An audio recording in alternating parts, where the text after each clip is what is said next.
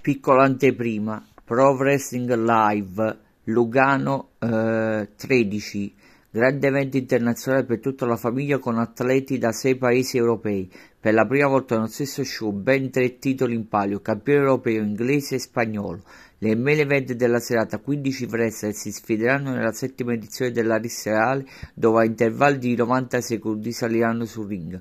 L'ultimo rimasto si aggiudicherà la prestigiosa Lugano Cup. La serata propone diverse sfide interessanti con i nostri atleti cinesi ed alcuni dei nomi più importanti nel panorama internazionale, tutti presenti per festeggiare i 10 anni di attività della Pro Wrestling Live Events. Il nostro idolo di casa Beltazar, il primo wrestler ticinese ed attuale campione europeo, sarà chiamato a difendere il suo titolo appena riconquistato negli Stati Uniti ai danni di tre contro un misterioso avversario, il lottatore mascherato danese e, le, è l'enigmatico Emeritus. Il nordico per la prima volta in Svizzera è noto per essere spietato e pronto a tutto per vincere, senza il minimo rispetto né delle regole né degli avversari, figuriamoci del pubblico. Altro match titolato importante sarà tra la Seppe Luciador ticinese Crin ed il campione spagnolo in carica, il terrore dei sobborghi di Madrid, un assassino a piede libera, Noah Striker. Match importantissimo per il pittore- pittoresco Cobra di Lugano in quanto è il suo primo match titolato in carriera. L'anarchico e, l'anarchico e pirotecnico fenomeno di casa, no, di no, casa nostra, l'Anarchic Gates, eh, andrà a sfidare il giramondo e pluricampione Tom Fulton. Lo scozzese nella sua lunghissima carriera ha combattuto quasi 500 match in oltre 25 paesi sparsi in tre continenti, contro ogni sorta di avversario possibile e immaginabile. Riuscirà Anarchic Gates con la sua grinta a sopraffare la notevole esperienza di Fulton? fa il suo gradito ritorno dopo due anni di assenza il primo allievo di cinese di Beltazar, l'amatissimo fenomenale puro atleta di casa nostra Blue Fox, un ritorno per nulla gradito dal duo di teste calde lo strafottente arrogante Raptor e il suo infame tirapiedi mascherato Carbonio. I due piantagrani hanno lanciato una sfida alla quale ha risposto presente un altro talento della Pro Wrestling Training Ticino, ossia il, pot- il potente spezzaossa Mida, il quale si è schierato in supporto di Blue Fox, ed allora ta- sarà tempo di derby tra i due team ticinesi per il tag team match della serata. Saluti a Mida. Un altro clamoroso ritorno in qualità di arbitro speciale sarà quello della regina indiscussa del wrestling femminile svizzero, la pluricampionessa Laura Wellings, la quale potrà finalmente riabbracciare il suo uh, amato pubblico dopo una lunga assenza forzata. Nico Narciso, ormai diventato un vero e proprio idolo per il pubblico sulle rive del Ceresio, eh, difenderà il suo titolo di campione inglese conquistato di recente proprio nel Regno Unito. A sfidarlo uno degli atleti di punta della vicina Austria, Rock and Roll. Ma attenzione, non fatevi illudere, illudere dallo stile carismatico roccheggiante. Il viennese è temuto non solo per i suoi possenti muscoli, ma soprattutto per i suoi colpi bassi e per un cuore di puro di pura pietra che gli impedisce di provare la benché minima pietà per chi lo affronta. Infine per la Royal Rumble match che conclude la serata vi saranno tre lottatori extra che andranno ad aggiungersi agli altri. Il talento numero uno della Svizzera francese Bad Snake, il losco B-Boy sotto eh, inchiesta G- eh, JD ed il più grosso e cattivo ed odiato wrestler di tutta la Svizzera Svizzera, la belva vis- disumani 130 kg, il caramato Drake Destroyer, che sarà presente per disintegrare tutti e 14 i suoi avversari. Eh, per, eh, per inf- allora vi ricordo il 26 novembre Pro Wrestling Live Lugano 13 eh, per ulteriori informazioni eh, consultate il sito eh, www punto eh, eh, eh,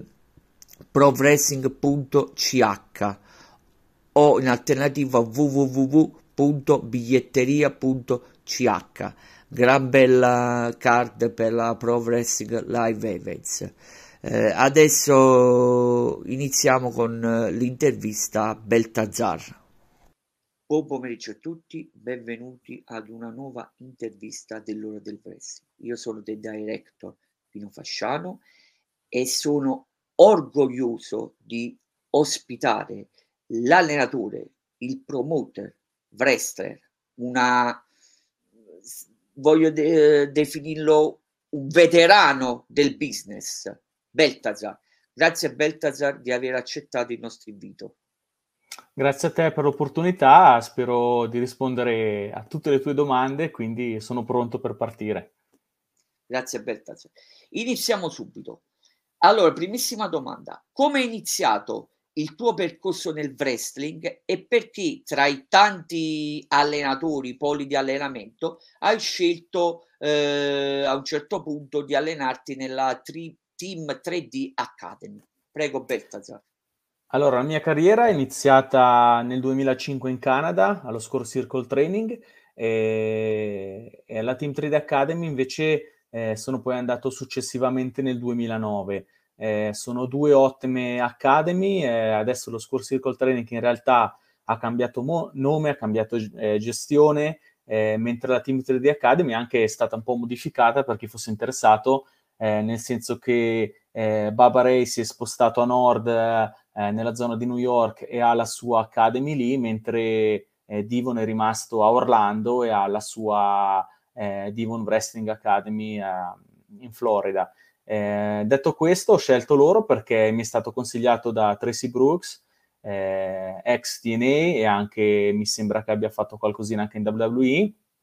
Quando abbiamo condiviso un tour in Canada nel 2008, io le avevo chiesto, guarda, io adesso mi sono allenato qui in Canada eh, diverse volte, sono già tornato tre volte, però mi piacerebbe provare anche l'esperienza degli Stati Uniti, no? Perché ho sempre avuto un po' una passione, un, un, un, il fascino di andare a provare a visitare gli Stati Uniti, ma poi anche un po' a vivere il wrestling lì, no? E lei mi ha detto: se vuoi andare negli Stati Uniti, devi assolutamente andare dai Dadris. Eh, io inizialmente non ero molto convinto perché comunque loro eh, li conoscevo poco, perché quando io ho ricominciato a seguire il pro wrestling un po' da vicino, eh, loro ormai stavano, stavano per finire la, la, loro corsa in WWE, quindi parliamo del 2003-2004, quegli anni lì. Eh, li conoscevo, ma non li conoscevo così tanto, no? Eh, e quindi sapevo che avevano questa, questa fama dei match hardcore, questa fama di lanciare le persone sui tavoli, eccetera, e quindi non riuscivo bene a capire, ehm, nel senso non li vedevo come qualcuno che ti potesse insegnare eh, tanto le tecniche e quello che è un po' la logica del wrestling, perché loro si sono costruiti la loro carriera attorno a questi tipi di match. Eh, quindi, per esempio, avrei preferito magari andare da altri, no? Eh, poi alla fine ho deciso di darle retta e ho fatto benissimo perché in realtà eh, Baba e Divon hanno una conoscenza del business gigantesca che non ha nulla a che fare con i match che hanno fatto loro, perché quello è semplicemente eh, quello che hanno saputo sfruttare meglio, ma in realtà loro hanno condiviso eh, il, il, backstage eh, con persone di, di, di, livelli pazzeschi. Già a livello dell'ICW avevano già imparato molto di più di quello che hanno fatto vedere, eh, nel senso anche proprio a livello di ring psychology, eccetera, così, eh, girando spesso con Paul Heyman quindi eh, stando lì incollato e cercando di imparare il più possibile e loro hanno un'esperienza che si è formata lì inizialmente, perché ricordo che la ECW non erano solo match hardcore, ma erano, eh, c'era tanta tecnica anche lì, tanto storytelling, ma soprattutto era un roster non di wrestler che facevano hardcore perché, come purtroppo capita ogni tanto oggi, che viene fatto eh, per soccombere un po' quello che sono le carenze eh, tecniche e, e proprio di, di, di, abilità dei wrestler, ma avevano un roster eccezionale di wrestler che facevano wrestling hardcore perché avevano bisogno di un lavoro e quindi Paul era quello il tipo di wrestler che andava a proporre, quindi loro, eh, questo, questo, roster fantastico che comprendeva anche eh, Re Mysterio, Eddie Guerrero, eh, Malenko, eh, Candido, tantissimi nomi pazzeschi, eh, ma tanti altri, cioè in realtà la lista in Benoit anche è passato di lì, eh, e quindi loro hanno già iniziato a farsi una forte formazione in quegli anni lì. Poi quando sono arrivati in WWE hanno comunque eh, dovuto farsi largo tra grandissimi superstars che già c'erano, quindi hanno dovuto parare in fretta, adattarsi allo stile WWE, e poi comunque hanno imparato molto da nomi gro- grandi, Steve Austin, eh, The Rock, eh, tutti questi big name che erano lì quando erano lì loro. Eh, e quindi ecco, loro hanno, hanno purtroppo, infatti è per quello che spesso, per esempio, Baba nelle interviste dice che gli sarebbe piaciuto tanto avere una carriera da singolo in WWE, perché avrebbe potuto far vedere meglio queste conoscenze che loro hanno, queste abilità che hanno al di fuori del, del solita, della macchietta in cui si sono un po' ritrovati, cioè quella dei match hardcore, dei tavoli, eccetera. Eh, Babarei ha, ha avuto un'ottima run da campione in TNA, per chi si ricorda eh, qualche anno fa, anche Divon ha fatto qualche match eh, da singolo, loro hanno delle conoscenze che sono, che sono molto molto profonde del, di quello che è proprio la logica del wrestling. Eh, e quindi è stata la scelta giusta. Io quando sono arrivato la prima cosa che mi hanno detto è tieni le mosse che hai imparato, eh, cancella tutto il resto, ricominciamo da zero, devi imparare le basi di, del ring psychology, come si costruisce un match, eh, come si mettono insieme le, le, varie parti e tutto il resto, come si lavora il pubblico, come si crea un personaggio, cioè tantissime cose che mh, ho veramente apprezzato. Non a caso sono tornato quattro volte eh, poi alla Team 3D Academy. La prima volta sono stato lì sei mesi, poi sono tornato ogni volta che potevo, anche magari solo per un mese o tre settimane, eccetera, così, ma ogni volta che potevo tornavo. E, ehm, e quindi è stato, è stato, un cambiamento radicale del mio modo di vedere il wrestling, del mio eh, combattere, che inizialmente era più eh, direzionato sul, sul su quello che è l'aspetto tecnico-atletico, eh, per poi invece dedicarmi a quello che è lo storytelling, che è quello che veramente conta nel pro wrestling. Grazie Alberta, un secondo solo, mi... non sapevo questa storia perché non, non l'avevo letta da nessuna parte, che, eri stato consigliato da Tracy Brooks, che conoscevo benissimo come la moglie di Frankie Kazarian, poi stori- storica, vabbè, valletta manager nella TNA Impact. Eh, andiamo avanti, Beltasar. Eh, questa è una domanda sul, sul, tuo percorso di cambio di definisco ring name, poi tu nel caso mi correggerai. Sei passato da LR11 a Beltazar. Eh, ci spieghi un poco il, il percorso perché hai cambiato ring name?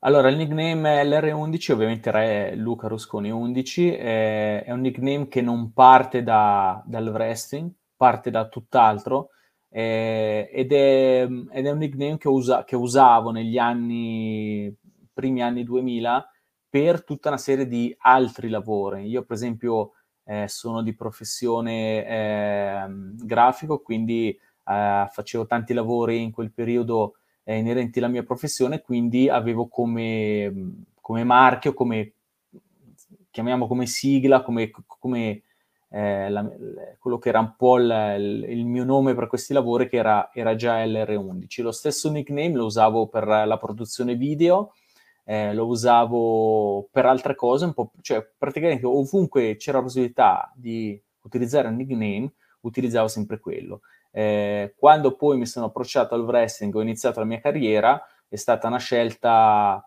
per me a suo tempo ovvia perché eh, faceva parte di una sorta di, eh, come dire, eh, di, non so come definirlo, però ecco, LR11 è lo stesso dei video, della grafica, eh, di tutte le altre cose anche del wrestling, no? quindi era praticamente un, un, un singolo nome che r- racchiudeva tutto quello che facevo, perché quando ho iniziato chiaramente il wrestling non era così predominante come le altre cose, nel senso eh, la mia idea era quella che la produzione video sarebbe poi stata sullo stesso livello dei match di wrestling, a livello di importanza nella mia vita, no? nel senso eh, non è che un match lo vedevo più importante, me lo immaginavo più importante eh, di una produzione video, no? eh, poi dopo, in realtà, praticamente subito, dopo, dopo qual- qualche mese, eh, appena tornato dal Canada, o comunque lì ho capito che il wrestling avrebbe avuto un'importanza, una fetta molto più grande di quello che è eh, i miei interessi per poi diventare in assoluto la, la cosa prioritaria, no? E, e, quindi già da subito il nome non aveva più senso. Eh, l'ho voluto tenere perché ormai avevo iniziato con quello, mi, mi, fa, mi faceva strano no? distaccarmene perché comunque tra l'altro in quegli anni non esisteva Facebook, è stato rivoluzionario non solo per quello che è eh, i social media, quindi il concetto di social media, ma anche per eh, l'utilizzo dei nomi. Eh, forse chi più giovane non lo sa o non lo riesce a concepire questa cosa, ma prima di Facebook nessuno usava il nome vero su internet. Assolutamente non so, per qualche credenza popolare che forse probabilmente se usavi il nome vero ti rubavano, non so chi, chi non lo so, c'era questa, questa, però nessuno usava il nome vero. E quindi si usavano i nickname, i nickname che venivano utilizzati per qualsiasi profilo che si creava, per uh, MySpace, per uh, tutto quello che c'era prima. E quindi ho sempre, io, io per gli altri sono sempre stato LR11 molti che mi conoscevano non avevano la minima idea di come chiamassi io e io non avevo idea di come si chiamavano loro. Eh, quindi ecco, il distacco è stato più lungo del, del previsto per quel motivo lì. Eh, poi in una delle mie varie visite alla Team 3D Academy, eh, Buba ha cominciato a... Anzi, mi sembra già subito seco- la seconda volta che sono tornato, mi ha detto, quindi parliamo già del 2009, nel frattempo sono già passati quattro anni con questo, con questo ring name. Eh, mi ha detto subito, guarda, questo nome qua non funziona. E non è il primo che me l'aveva detto, eh eh, però sentirselo dire da lui mi fa, guarda, questo nome qua sembra tipo il mio, il mio numero di, di, provvidenza sociale, cioè non, eh, non, ha senso, devi cambiarlo. E, ehm, questo forse me, lo, me, l'ha detto forse già la prima volta che sono stato, però non ho cambiato subito perché poi non ero sicuro, poi dovevo cercare il nome giusto e poi dovevo fare qualche modifica alla gimmick che avesse senso con il nome e quindi è passato ancora del tempo. Alla fine poi l'ho cambiato, mi sembra, nel 2010, 2011, per poi scegliere Balthazar, che era un nome che già mi piaceva, che racchiude un po' tutto quello che è il mondo eh, gotico, che è poi sostanzialmente il mio personaggio, no? Quindi un cambiamento che ha richiesto molto più tempo di quello che avrebbe dovuto e che forse, chi lo sa, è difficile adesso da dire quanto abbia influito in negativo la scelta del nome sbagliato a inizio carriera. Eh, poi vedi ogni tanto di quei nomi assurdi che, di gente che, di, di, di, colleghi che vengono bucati eh, tanto, che hanno nomi che secondo me so, so, sono assolutamente eh, assurdi e che andrebbero cambiati, ma che alla fine non hanno influito ne- negativamente. Spero di aver risposto nel modo più completo possibile. Sei stato chiarissimo. Comunque poi nel corso dell'intervista diciamo entreremo ancora di più nel personaggio Beltazar, eh, tutte le sfaccettature. Eh, Beltazar, ti chiedo, sei un veterano del business, come hai vissuto questi ultimi anni dal punto di vista del wrestling europeo, ovviamente considerando pandemia o cioè pre-pandemia e pandemia e come si sta rilanciando il wrestling europeo. Prego. Allora, per quello che riguarda la pandemia, noi siamo riusciti con enorme fatica a organizzare comunque degli eventi, quindi i nostri due eventi annuali a Lugano li abbiamo comunque fatti sia nel 2020 che nel 2021, eh, con tutte le restrizioni e mh, mm, eh, insomma le, le, le varie eh, piani di protezione eh, e, e, regole che sono state imposte e chiaramente seguite, eh, però ecco, a differenza di altri paesi noi siamo riusciti. Eh, quindi abbiamo sofferto anche noi un po' quello che è stata la pandemia, ma meno di altri posti. Quindi ci lamentiamo, ma ci lamentiamo fino a un certo punto perché eh, vedendo i colleghi a noi è andata relativamente bene.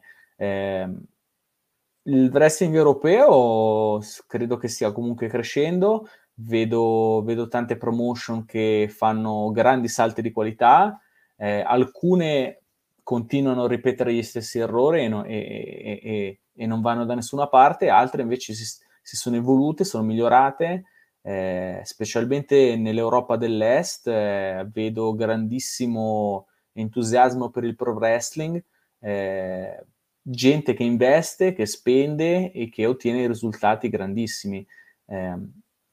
In altri paesi invece si fatica un po', si ha un po' la mentalità sbagliata, eh, c'è anche una crisi economica che va avanti da ormai 12 anni, eh, quindi il Covid è stata solo l'ennesima e la guerra in, in Ucraina è stata solo l'ennesima eh, bastonata, ma in realtà perlomeno da noi qua in Svizzera, specialmente al sud della Svizzera dove siamo noi a Lugano, eh, in realtà è iniziata già nel 2010, era, c'era un, una crisi che si sentiva, che stava arrivando, che si percepiva anche in quello che è tutta la forza economica eh, del paese, posti di lavoro, costo della vita, eccetera, e quindi eh, ha fatto solo, non, non, è altro che peggiorata. Eh, detto questo, noi comunque col progressing siamo riusciti a ritagliarci il nostro spazio e a cercare di, di giocare dentro in quella... Chiaro, eh, bisogna adattarsi, motivo per cui io non ho più organizzato spettacoli grossi da 500 persone, perché tanto so che 500 persone non arrivano se, eh, per, per quello che è il nostro mercato qui, specialmente quando poi sai che una famiglia non può andare il sabato a vedere il wrestling e la domenica anche a, al circo, devono fare una scelta. Quindi devi, quando tu hai un'economia che fa sì che eh, le famiglie non possono più permettersi di andare a vedere ogni cosa, ma devono fare delle scelte, eh, devi lavorartelo bene il pubblico, quindi devi creare un, non devi più fare uno spettacolo chi viene viene, ma devi lavorare in modo diverso, devi far sì che tu crei uno zoccolo duro di persone eh, che eh, viene non perché non ha niente da fare quella sera, ma perché sono appassionati del tuo prodotto, eh, di quello che offri e, ehm, e ci sono sempre. E quindi sai che eh, quelli, anche se ci dovesse essere un altro evento, sceglieranno il tuo, mentre su il, il tif- il, la persona eh, diciamo che, che, non è appassionata di wrestling, se deve scegliere se portare i figli a vedere il wrestling o a vedere qualsiasi altra cosa che sia un'attività per i bambini, eh, magari sceglie qualcos'altro. E il fatto di aver creato una sorta di, di, di zoccolo duro, di fans club, chiamalo come vuoi, ha fatto sì che noi durante la pandemia siamo comunque riusciti a fare eh, quattro spettacoli con, eh, con, il massimo degli spettatori che ci era eh, consentito dalle autorità, perché quelle persone sono venute comunque. Quindi, nonostante le varie difficoltà economiche, magari anche un po' la paura di andare eh, in mezzo alla gente, agli spettacoli, eccetera, quel gruppo è, è comunque venuto ai nostri spettacoli e ci ha aiutato. E ecco, niente, il, mi sono un po', un po divagato, ma eh, credo che il wrestling europeo stia crescendo e, e le opportunità sono tante. Bisogna, ovviamente, come in tutto il resto del mondo, anche in Europa abbiamo quelle promos- promotion che nascono e muoiono in pochi, in pochi mesi. Abbiamo tante persone che si improvvisano promoter che non hanno la minima idea di cosa stanno facendo, ma questo fa parte, è una cosa naturale che c'è anche al di fuori del pro wrestling, che c'è anche al di fuori dell'Europa e quindi io non, non gli darei neanche molto più peso, no? Quindi chi lavora bene, eh, chi, chi, chi semina raccoglie e chi non semina non raccoglie. A proposito, mi, con la domanda successiva ci ricolleghiamo al tuo discorso poc'anzi. Tu sei, per chi non lo sapesse, vabbè, ovviamente lo devo dire, sei il promoter, sei il fondatore, sì, credo che posso chiamarti fondatore, sei il promoter della Pro Wrestling Live Events che si sita, se, correggimi se sbaglio, a Lugano, se non mi sbaglio. Esatto. Eh, parlaci un poco da, diciamo, dalla fonda- vabbè, non, non vale tutta la genesi, però comunque da quando è nata fino ad oggi, anche per informazioni per chi ci segue, che non conoscesse che è la Pro Wrestling Live Events. Prego. La allora, la, Pro, la Pro Wrestling Live Events, eh, di cui trovate tutte le informazioni su www.prowrestling.ch, ehm, più tutti i social media, quindi Instagram, Facebook, eccetera. Eh, YouTube ovviamente dove potete andare a vedere oltre 80 match eh, tutti disponibili gratuitamente.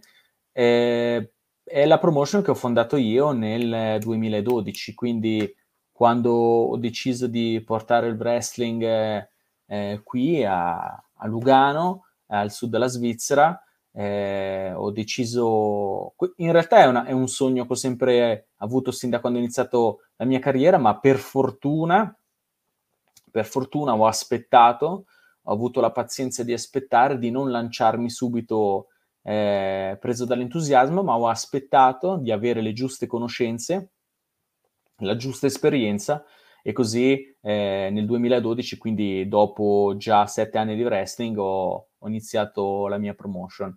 È una promotion che è aperta a, a, alle collaborazioni, che punta sul portare atleti eh, da più posti diversi possibili per, eh, per creare uno spettacolo sempre un po' diverso, per aiutare i ragazzi che si allenano da me nella Pro Training Ticino Lugano a crescere, andando a, a lavorare con atleti stranieri.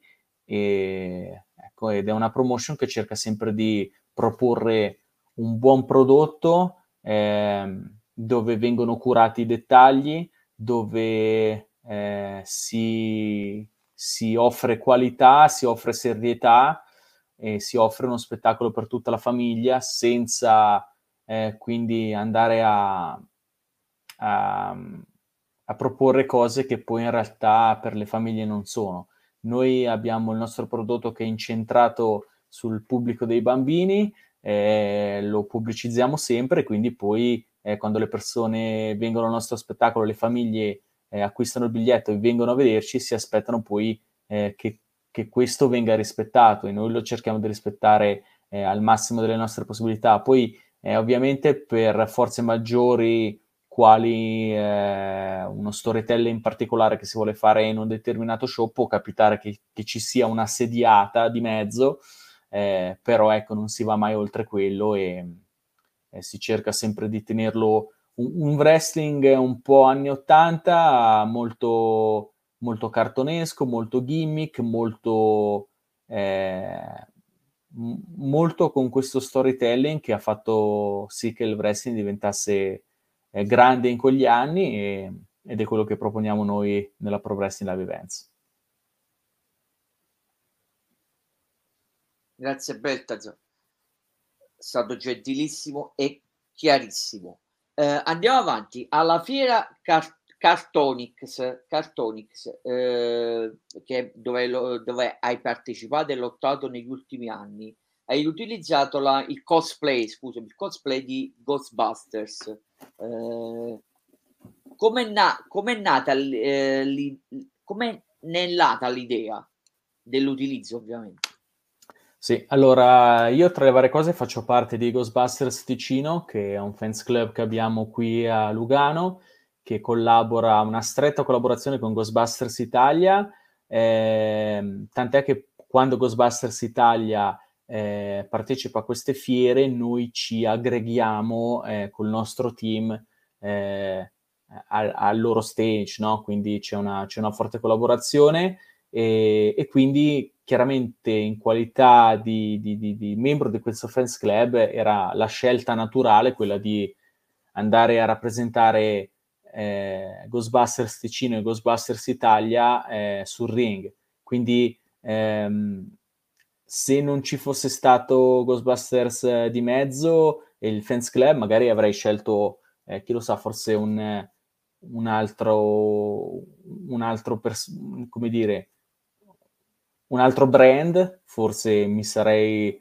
eh, sicuramente aggregato ai ragazzi di, di Resident Evil, di Umbrella Italia, perché eh, quella è un'altra grande passione che ho, però appunto eh, essendo parte del team Ghostbusters eh, eh, Ticino Italia era giusto rappresentare loro e loro hanno anche ehm, risposto con grande entusiasmo, tant'è che spesso a bordo ring ci sono proprio loro che mi sostengono e concludo con, eh, con eh, una cosa che vorrei condividere che è stata una bellissima esperienza che è stato un anno che ho fatto il match contro Corleone e al posto di fare l'entrata come tutti dallo stage eh, dove c'è questo piccolo gazebo che fa da, da, da, backstage, ho voluto fare l'entrata dal pubblico, no? quindi io mi sono messo con i miei eh, con i ragazzi di Ghostbusters eh, eh, a bordo ring come se fossimo un qualsiasi altro gruppo che stava guardando lo spettacolo e poi a un certo punto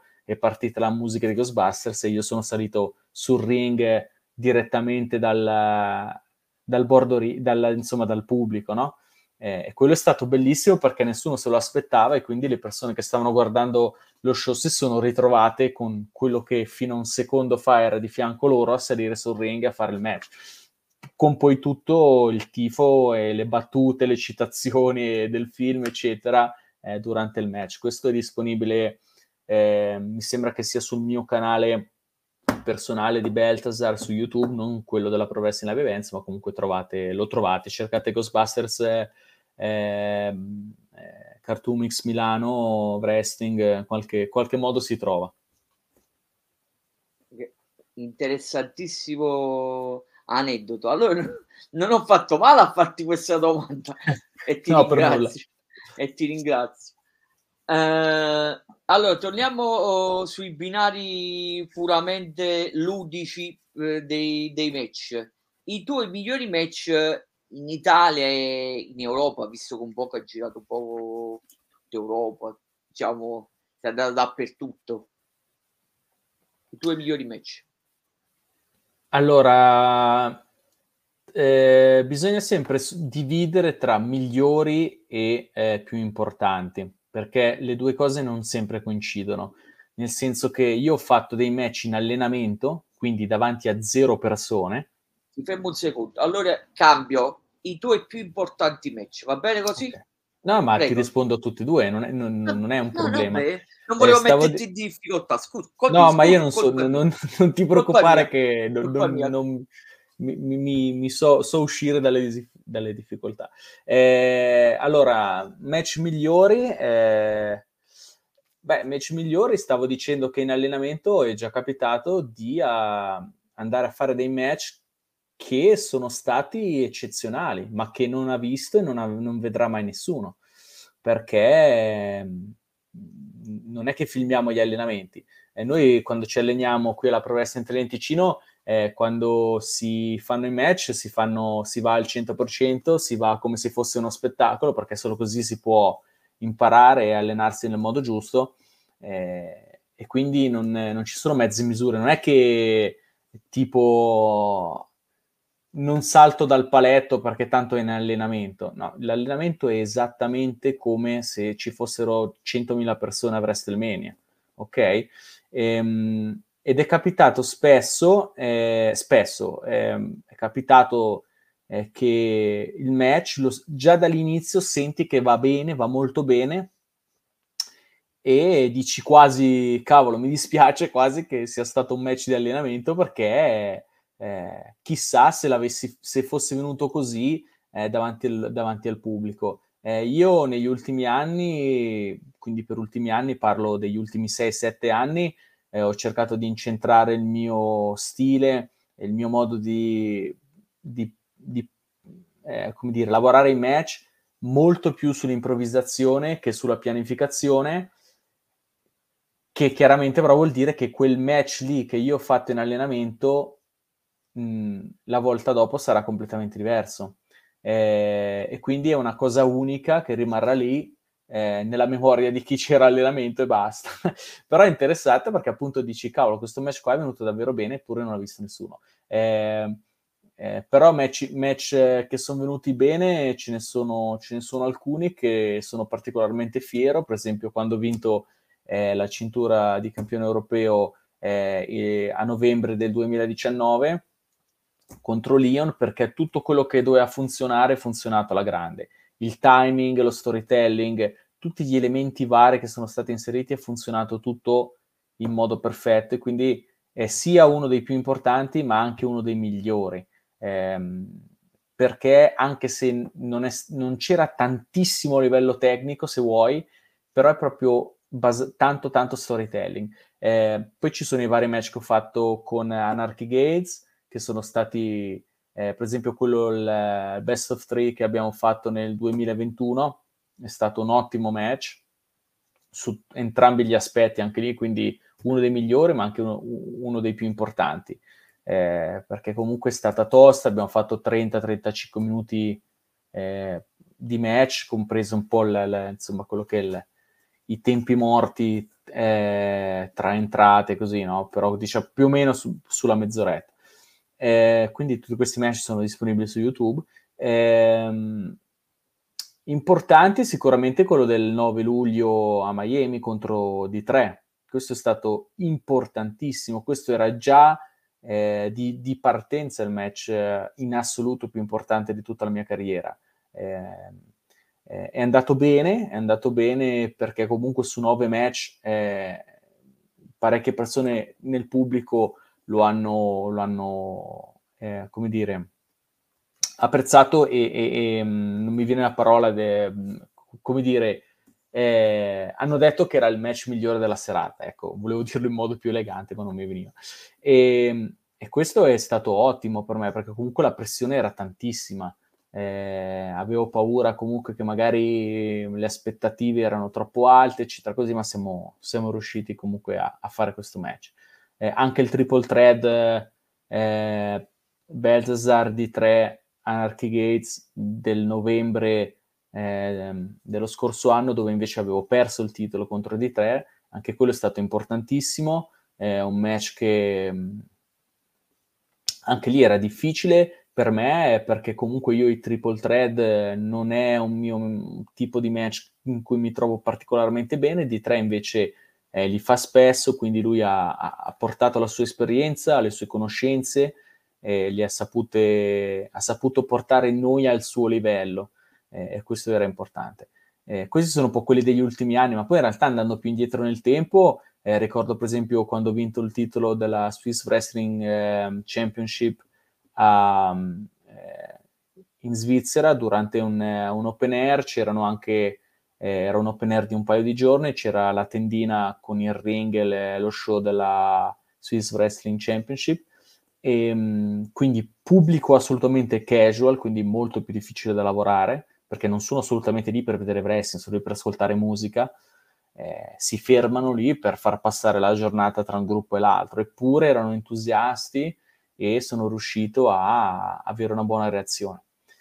Ce ne sono tanti, ce ne sono tanti e ci sono anche quelli che ovviamente non sono andati bene, eh, non sono andati bene ehm, per vari motivi, poi io sono molto molto molto autocritico, eh, anche nel match di Miami del 9 luglio io dopo il match, eh, insomma, avevo qualche dubbio se era andato bene o non è andato bene, quella cosa lì si poteva fare meglio, eccetera, così, però poi Daniele mi ha fatto capire per l'ennesima volta che comunque ehm, eh, è giusto essere autocritici, però insomma, lui ha molta più esperienza di me, e poi, eh, nel senso, è stato, è, è stato eh, un anno in All Elite, è stato in WWE, quindi se, se lui dice che, che è andato bene, è andato bene.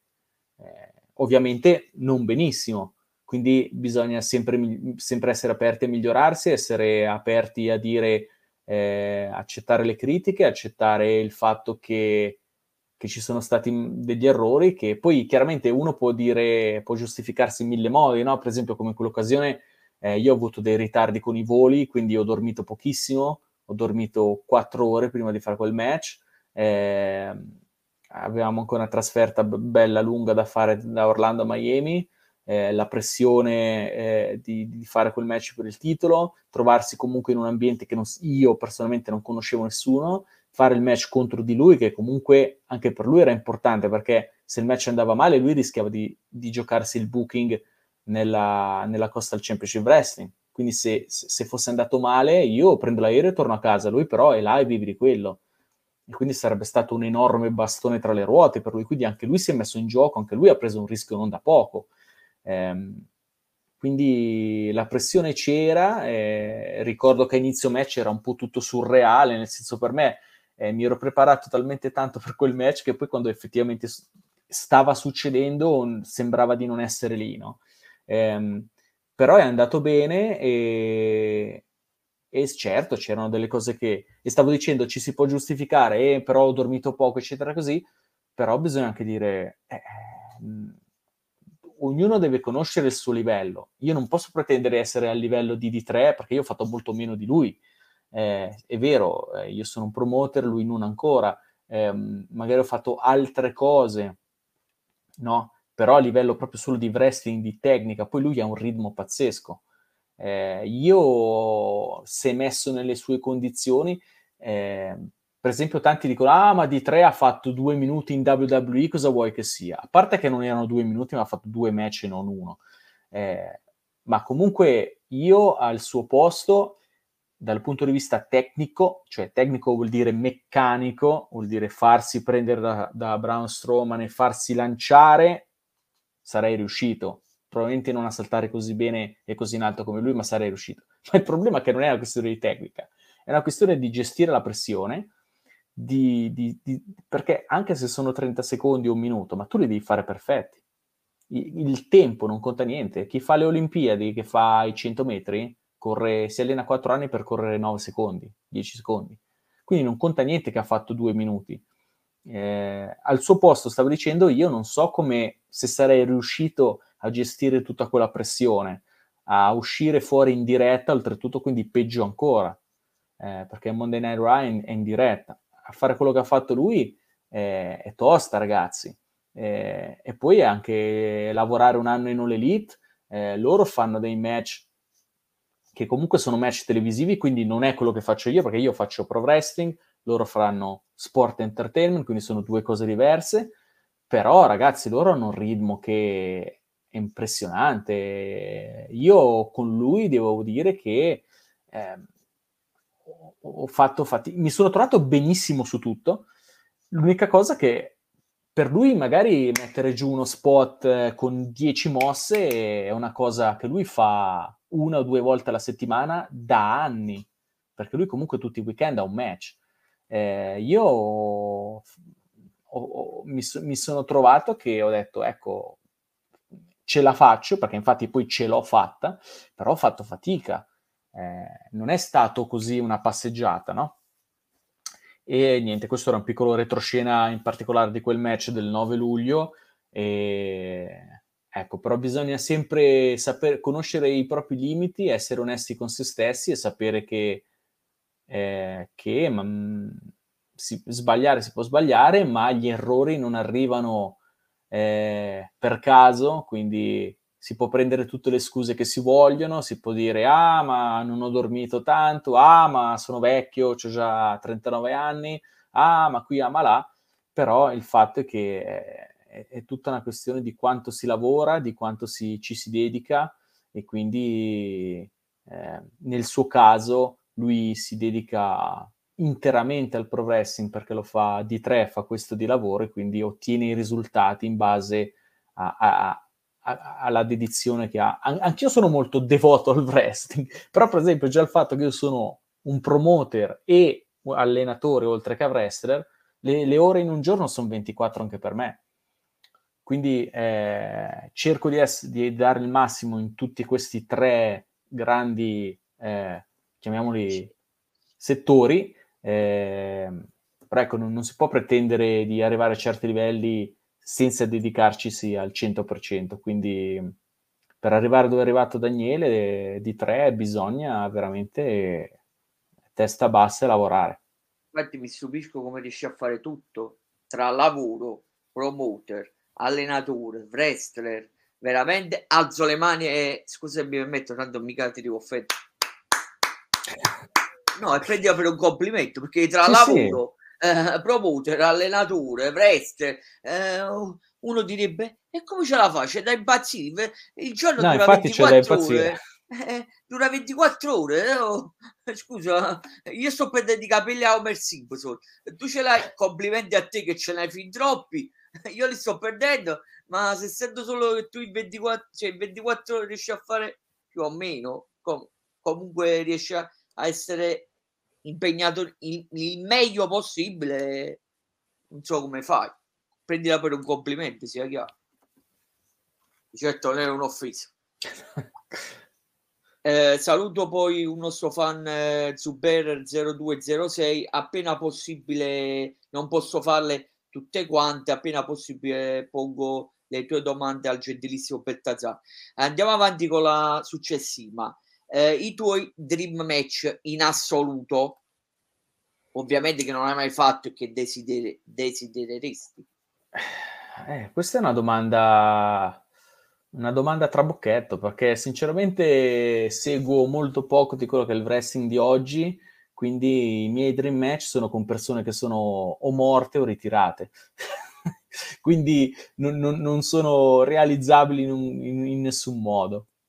O, sì, ci sono tantissimi grandissimi atleti, eh, però ecco la famosa domanda, se avessi un milione di dollari che, che puoi fare il match con chi vuoi, dove vuoi, in che contesto vuoi, eh, sarebbe difficile rispondere così al volo perché non è una cosa a cui penso. Eh, non lo so, io penso eh, ho altre preoccupazioni, nel senso per me la preoccupazione è far sì che lo spettacolo del 26 novembre venga bene, eh, che si vendano i biglietti, che lo spettacolo sia di qualità, quelle sono le mie preoccupazioni.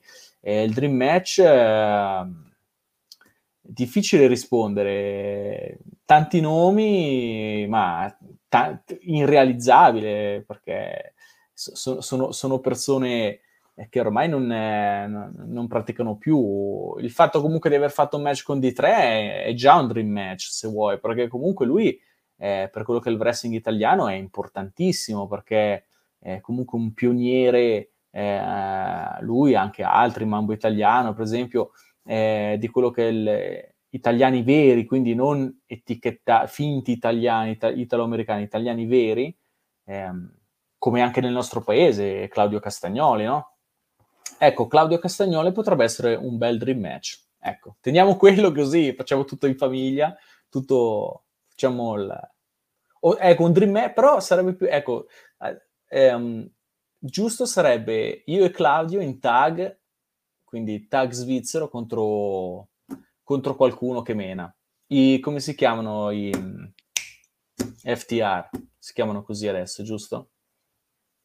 che io li ho visti, io ho sentito sempre dire che sono bravissimi, li ho visti una volta sola a uno show live della WWE dove noi eravamo andati con la Pro Wrestling, con la nostra, avevamo un tavolo che ci hanno messo a disposizione l'organizzatore. Viene, viene sempre la WWE Svizzera, se non ricordo male. Svizzera, Austria, Germania. Infatti, sì. torneranno e pure. Noi eravamo presenti per pubblicizzare la Pro Wrestling Live Events e quindi già che eravamo lì avevamo anche accesso ovviamente all'arena.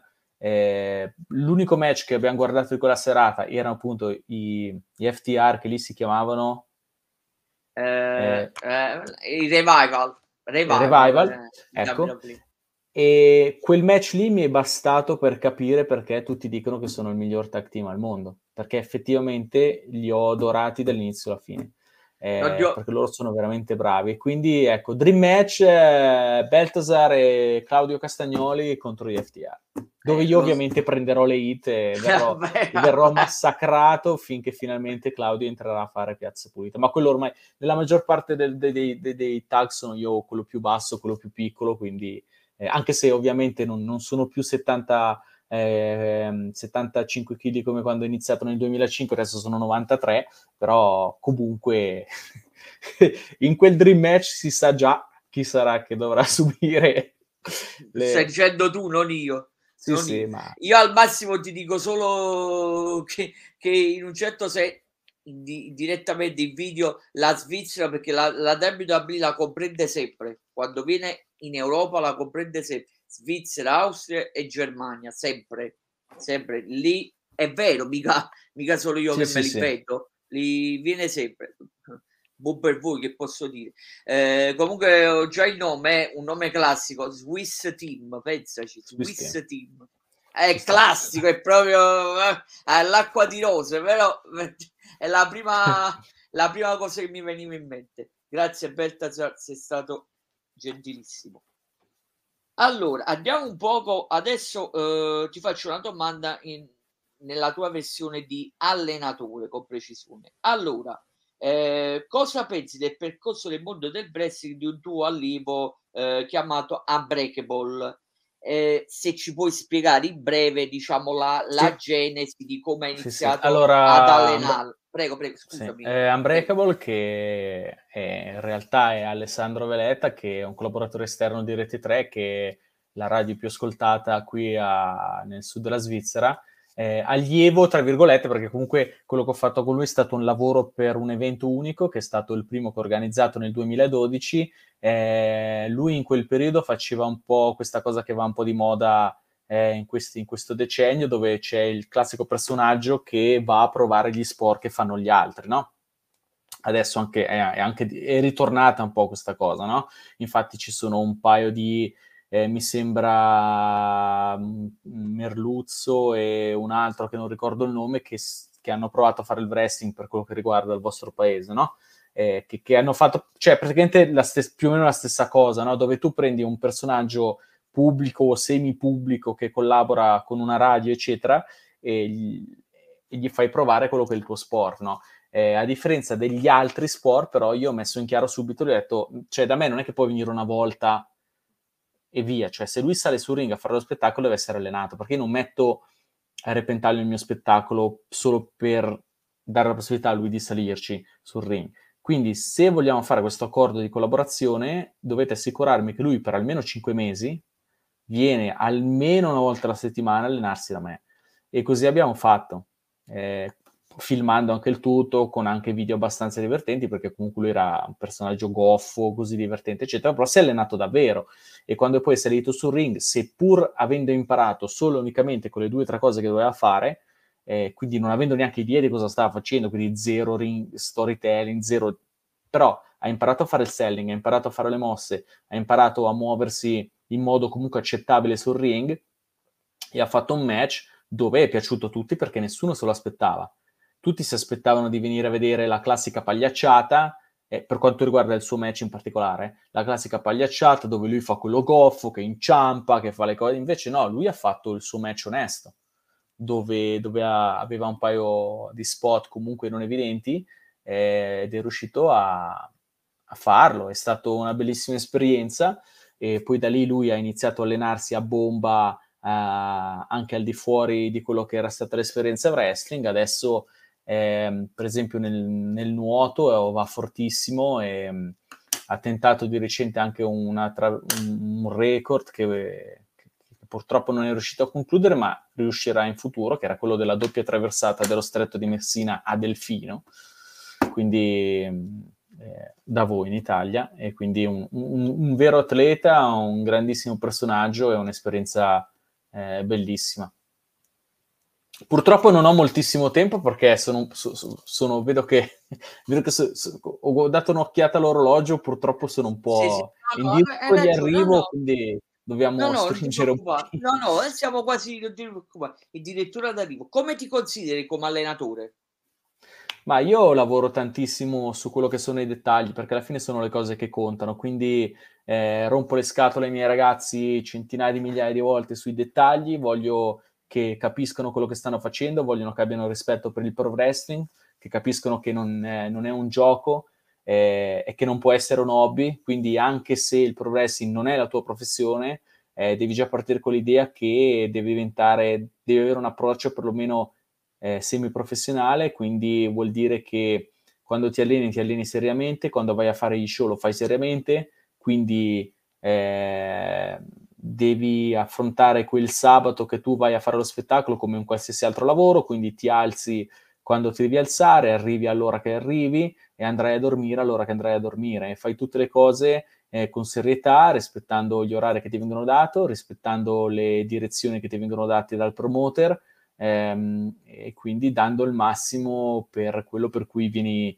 vieni chiamato, questo livello di, per gli spettacoli. Per, per tornare all'allenamento, eh, io pretendo uh, serietà e, e, e, tanta voglia di imparare, eh, che sono essenziali no, per crescere. Quindi eh, vado a insegnare le basi del wrestling e poi in una seconda fase tutto quello che la, lo storytelling, la ring psychology, i dettagli, ehm, come costruire un personaggio, come costruire un match, come raccontare una storia, tutte queste cose che sono essenziali eh, che devono, un wrestler deve sapere e deve prendersi il tempo di, di, di, imparare le cose. Un'altra cosa che ho detto ai ragazzi è che il fatto che si allenano da me non vuol dire che automaticamente fanno gli spettacoli da me. Il booking e il training sono due cose diverse. Quindi se una persona si allena ma non, non migliora, non porta l'impegno che deve eh, e non ha la serietà giusta, eh, o lo si sbatte fuori e non lo si allena più, o se si vuole proprio cercare in ogni modo di dargli un'occasione, sale sul ring solo quando è pronto. Altrimenti non si deve aspettare di essere bucato solo perché si allena, si allena da me, no? Quindi ehm, questo, questo, concetto del fa- nel senso qui non, non, non, ci sono favoritismi, cioè nel senso non è perché uno eh, si allena eh, in un posto allora viene, viene automaticamente bucato, cioè do- le cose devono essere separate. Uno viene bucato se è pronto e se è la persona giusta, no? Eh, poi non è mai successo per ora proprio di avere qualcuno che, che insomma si trova in questa situazione, però è, nel senso proprio di, di non fare mai show, però è successo che magari alcuni hanno dovuto aspettare più di altri.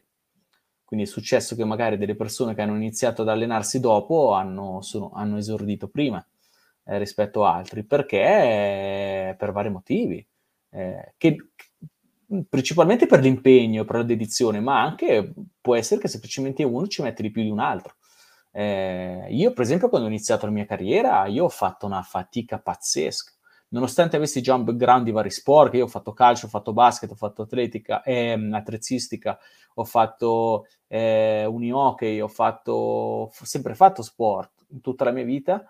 Io quando ho iniziato a fare wrestling ho fatto una fatica pazzesca, cioè io nel chain wrestling non capivo nulla. A parte che non era la mia lingua la, e l'inglese lo sapevo, non lo sapevo bene come adesso, però comunque ho fatto veramente fatica anche a livello fisico, ero, ero, ero magro, ero secco, eh, pesavo 70 qualcosa chili, io ogni volta che facevo una caduta mi spaccavo la, la testa. Ho fatto i primi mesi che ero sempre col ghiaccio, impacchi, e creme, cremine sul collo perché ero distrutto, no? Eh, quindi può essere anche un elemento fisico, può essere anche un elemento di come sei tu come persona, eh, e poi c'è l'impegno, che spesso è quello no, che fa cambiare le cose. Eh, però ecco, può capitare che uno ci mette di più di un altro. Che non vuol dire che è stupido, è semplicemente che eh, eh ci vuole di ci più. Vuole, ci vuole. Il, il tempo, tempo, che, ci vuole, vuole, che ci vuole. Cioè, anche, anch'io, eh, io all'inizio, ripeto, ho fatto su tante cose, ho fatto tanta, tanta fatica. Ed era abbastanza frustrante quando poi tu sei lì e vedi che magari ci sono altri che nella tua testa sono più o meno sullo stesso livello, invece non lo sono, perché sono più avanti, perché per X motivi. Beltazar, scusa, facciamo tu, cioè tutto, ti racchiudo tre domande in una in modo che, che diventi un fumo sì. in piena per il tuo, cioè anche per te. Allora, innanzitutto ti chiede due domande di Zuber 0206. Beltazar, come stai a livello fisico? E poi cosa ne pensi di Anarchy Games come lottatore? Queste sono le due dalla chat. Poi di mio, che, che, siamo, che abbiamo finito ormai, i tuoi obiettivi futuri, quindi la Pro Wrestling Live Events, il vostro prossimo tra, tra un paio di settimane comunque il prossimo evento. E poi ripeti già l'hai detto prima però ripeti un altro i tuoi social dove possono trovare i tuoi match. Prego a te la parola spero che hai capito se vuoi ti ripeto. Sì sì sì, sì, sì. Devi... Prego, allora, pa- sì, sì, sì. partiamo dalla fine. Allora progressing.ch trovate tutte le informazioni. Su youtube progressing live events o Beltasar trovate i match e, e, e tutto quello che volete lo trovate anche su eh, Instagram, Facebook, eccetera. Quindi eh, su progressing.ch ci sono poi link a tutti i vari social. Eh, fisicamente eh, vado bene, eh, ho fatto un periodo di pausa quando sono tornato dagli Stati Uniti perché lo stress di quel match, di quello show è stato parecchio e quindi avevo bisogno di una pausa, però adesso sto riprendendo la grande e per quanto riguarda Anarchy Gates è sicuramente uno dei, dei ragazzi migliori che mi siano capitati, eh, ha la capacità incredibile di sapersi adattare a ogni tipo di match, a saper ascoltare, a, ad avere proprio il, il wrestling nel sangue, nel senso di farlo in modo naturale, di essere avvantaggiato da questo punto, che non ha avuto tante difficoltà che altri hanno avuto, eh, quindi si è trovato facilitato eh, un po' dal punto di vista atletico, ma anche proprio come persona, il suo stile, eh, che come prende le cose nella vita l'hanno aiutato nel wrestling perché non ha mai avuto nessun tipo di ansia, ha sempre gestito le situazioni difficili eh, senza stress, anche quando si è trovato a dover rimpiazzare Red Scorpion nel triple threat che vedeva di tre Beltasar e Red Scorpion per il titolo europeo e è, sta- è stato sostituito all'ultimo perché Red Scorpion eh, purtroppo non, non, è riuscito ad arrivare eh, a Lugano perché hanno avuto un problema per strada e quindi si è trovato capato- ehm, catapultato in questo match eh, e ha saputo gestire la cosa, cosa che non è assolutamente evidente, specialmente per un ragazzo che magari fa wrestling solo da, eh, da due o tre anni. Eh, chiaro che anche lui ha molto margine di miglioramento, eh, deve, deve, capire che anche se ha fatto tanti match importanti rispetto a, a, quanto, a quanto wrestling fa, eh, nel senso che in pochi anni ha fatto match che altri in dieci anni non hanno avuto, eh, però ecco deve sempre ricordarsi che, che, c'è molto da imparare e quindi io spero che, che vada avanti con la, l'attitudine giusta, quella di, di, imparare, di sapere che eh, le conoscenze che, che le, sono ancora molte. ecco, quindi ma è, ma è, già su questa strada, nel senso non ho mai avuto problemi con lui, quindi eh, io spero solo che non si dimentichi da dove arriva e, e, e tutto quello che c'è ancora da imparare.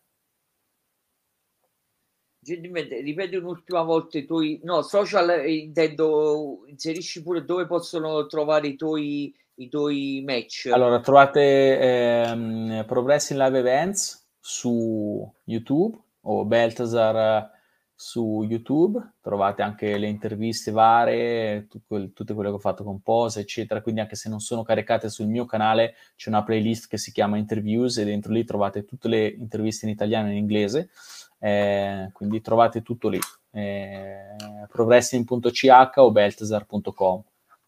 Grazie. Grazie a te. Allora ringrazio tutti gli utenti che o hanno fatto domande o comunque ci sono venuti a salutare. Ringrazio Beltasar della sua gentilezza e della sua disponibilità. Eh, lo ringrazio due volte, se non tre. Eh, da Pino Fasciano e l'ora del Vesti che è tutto. Alla prossima. Grazie a tutti. Grazie.